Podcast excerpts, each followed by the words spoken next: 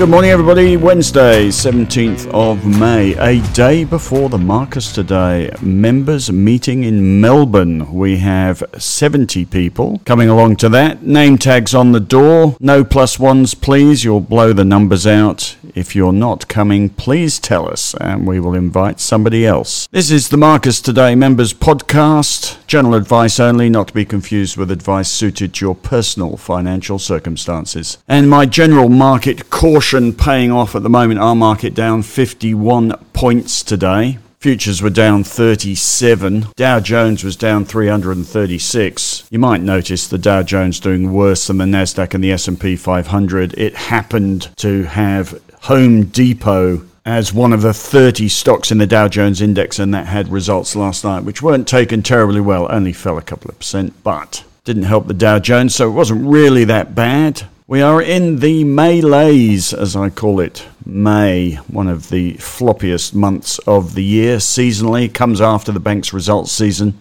and after the banks go ex dividend, and naturally, with that sector being 25% of the market and three of the major stocks losing 2.5 to 3% in dividends, the index is going to come off a little bit. But we are struggling to find momentum at the moment. If you look at the charts of the ASX 200, and the S&P 500 there's nothing terribly inspiring in there Nasdaq looks okay thanks to big tech but the general trend is against us. A falling tide sinks all boats. So we still have an ideas portfolio with nothing in it. It's low odds trying to pick out the one or two companies that might be going up in a sea of companies going down. Even the traditionally defensive gold sector saw the gold price down a huge $32 overnight. And unless I'm very much mistaken, RSI on gold is now heading down and the chart looks to have peaked. It is a trading sector, not an investment sector. Before I get on to other more interesting stuff, the debt ceiling negotiation seems to be the dominant driver of the US markets at the moment. If you watch some of the politicians coming out of the negotiations, which didn't get to a deal last night, but if you look at them coming out, the vibe is that they will get to a deal. They just haven't got there yet. Janet Yellen has confirmed June the 1st as the day the government will run out of money. The brinkmanship continues. It is just another excuse not to do anything until that uncertainty clears, which it almost certainly will even if they go past the deadline. The US government has never defaulted on its debt, and I'm pretty sure they won't let it. Old hands will tell you they always sort this stuff out in the end. On the regional bank crisis, still some mild mutterings about another bank going bust at some point. JP Morgan has said that they are not in a position to bail out any other banks. Janet Yellen is meeting the heads of JP Morgan and Citibank this week, tomorrow. But no love from the sector overnight. KBW Bank index down 1.45%. Just another reason not to be buying Macquarie in the Macquarie only portfolio at the moment. We're still in cash there. Happy with that. Without a solid uptrend in the market and in Macquarie itself, and Macquarie is a stock market stock, it needs the market to go up. Without that, why bother? So cash it is for the moment. Right, I've written today just breaking out the stocks in the FANG Plus index, uh, not index. The FANG Plus ETF today Snowflake, Alphabet, Meta, Nvidia, Microsoft, Amazon, Apple, Netflix, Advanced Micro Devices, and Tesla. If you, apart from Tesla, if you want an exposure to AI and the cloud, then that pretty much covers it for the big companies. But I make the point today that we are in a sentiment speculative boom in AI interest at the moment. You can't move without another AI headline. And it is in the price to some extent. Meta is up 98% this year, Amazon 35%, Apple 32%, Microsoft 31%, Alphabet 35%. Mind you, if you pull the charts out, that shouldn't scare you. They're still well off their highs of a year or so ago. Plenty of recovery potential left if you were just to use the dumb mean reversion technique of deciding whether stocks are a buy or sell. Plenty of upside left, but valuations obviously matter. And There is no doubt that we're in an artificial intelligence revolution, but we do have to keep an eye on price. Momentum is very strong at the moment, but it was also strong with buy now, pay later, wasn't it?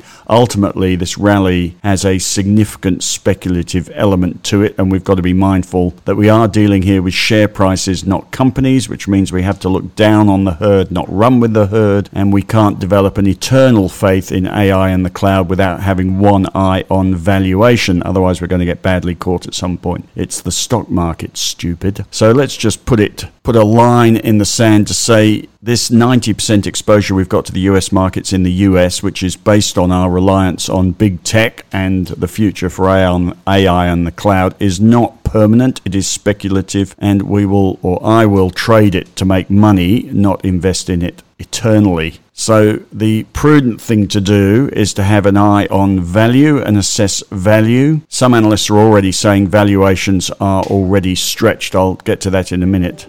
But just to say, this game is about making money out of share prices, not being blinded by what this new technology can do. We have all the tools available to us to assess value, so Let's get to that at some point. Today, for the moment, the momentum's there, the frenzy is there. Let's let this run, but let's be a bit smarter than just being the three blind mice. Notably, regulation is on the way. The OpenAI CEO, if you click around, you'll find that he is in front of a Senate calling for regulation, thinking AI needs to be licensed. And the big players would say that because they want to exclude the little players. And he says he is worried about what it can do. Regulation is doubtless coming could come suddenly as well. So let's not completely lose our objectivity whilst investing in cloud and the AI. For now, it's doing us very nicely. If you want to have a look at some numbers, if you go to our stock box and type in a stock US stock code, and put .us on the end, you can get a stock box up for US companies. So Microsoft's code, if you Google it, is MSFT.0, not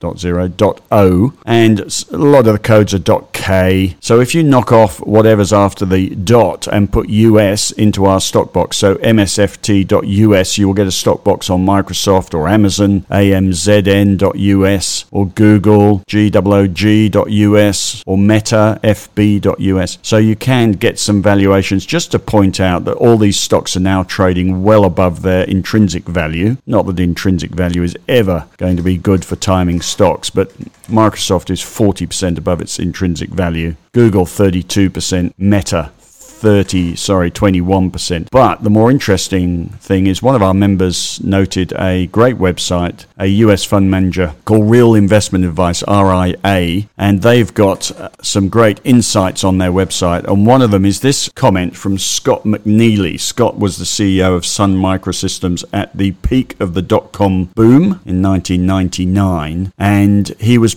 talking about his company trading on Sun Microsystems, trading on 10 times revenue. So at the moment, I've put a chart in of Facebook, not Facebook, Microsoft, and its price to sales ratio. Price to sales ratio at the moment, forward price to sales ratio. So this is market cap to sales. Market cap is 10 times bigger than sales. Now, what Scott says about that is at 10 times revenue, to give you a 10 year payback, the company will have to pay 100% of revenues for 10 years straight in dividends. And that assumes that they, that they can get their shareholders to approve it. Assumes they've got zero cost of goods sold. Assume that they're not paying any of their 39,000 employees. Assumes that they pay no taxes, no taxes on the dividends, and that they don't have R, any R&D expenses for the next 10 years, and that they can maintain their revenue run rate for the next 10 years. Having done all that, it's going to take 10 years to pay you back as a shareholder by giving you all the revenue with no costs over 10 years. Now, that he said, Do you realize how ridiculous those basic assumptions are? So here you have Microsoft already trading at that 10 times, 9.96 times revenues. Revenue has to ramp up enormously to make that worthwhile or make that valuation make sense. And of course, that's what is happening, but that does mean that the rally in these stocks is speculative, not based on earnings yet. So let's not lose sight of the fact that we're dealing with share prices, momentum, sentiment. It can turn. Regulation could come very suddenly. Let's let it run for the moment, but vigilance and objectivity are your only defense. Remain vigilant, remain objective and be prepared to sell, even though you know AI is really clever. Now, I have an article on Livewire today called Right Time, Wrong Place. There's a link to that. It's the article I wrote for you guys earlier last week about AI. Right time, wrong place. In other words, we're born at the right time for the AI revolution, but we are in the wrong place, Australia, and we need to be in the US. Uh, if you can get your kids to go onto that website and click my article a thousand times, that would be good for me. Thanks, kids. Right, I've got charts of BHP and Macquarie in my section. Good reasons not to be holding them at the moment. And the ideas portfolio completely empty still. I know, I know. But a falling tide sinks all boats. I'm waiting for the tide to turn. In Henry's take today, he has his portfolio working game. We had a little bit of a platform change which held us up for a couple of days, but I think it's working now. There is a share purchase plan in Chalice, CHN, and 4DX, and he talks about whether to invest in those. He is on the call today with Andrew Whelan talking 10 stocks, including a couple of ETFs. BBOS, that goes up when Australia goes down, as well as A200, which goes up when Australia goes up. A few stories around today. Not sure I should bother with these. Cettire up 13%. CEO not selling shares. Best and Less down 4% on sales numbers. Incitec Pivot down 5% on profit numbers. And Appen down 5.6% coming out of its capital raise. The RBA minutes route yesterday. There's a fair bit of strategy stuff around today. There are a fair number of strategist economists think we're going to have another rate rise. One even thinking we're going to have two more rate rises. Can you believe that? Wages data today may push those expectations around a little bit. Oliver's Insights is talking about commercial property and the impact of working from home. Might interest some of you. Just Google Oliver's Insights. And that's about that for today. We've got earnings numbers from Aristocrat Leisure and Xero tomorrow. Could be quite interesting. Not much else to report. Just to say, the midday email, we've decided to make it a bit shorter and focus on my stuff in the midday email. And the morning email, again, to make it a bit more punchy and focus on Henry's stuff. So the Marcus midday email is the Marcus midday email. We'll see how that goes for a while. We're we're realizing we have, as every newsletter does, too much content, not enough punchiness, so trying to punch it up for you. As I leave you, market down 40, Dow futures up 46, Nasdaq futures up 0.2%. Ho hum. Ah, Latin Resources. Did I mention Latin Resources? I hold Latin Resources PA it is up 10% today, 18.8 up 1.8 cents. I have put a link to their latest video in the newsletter today. Have a read of my section on that. But going very nicely. Thank you very much. Henry holds it in the small cap portfolio as well. Good.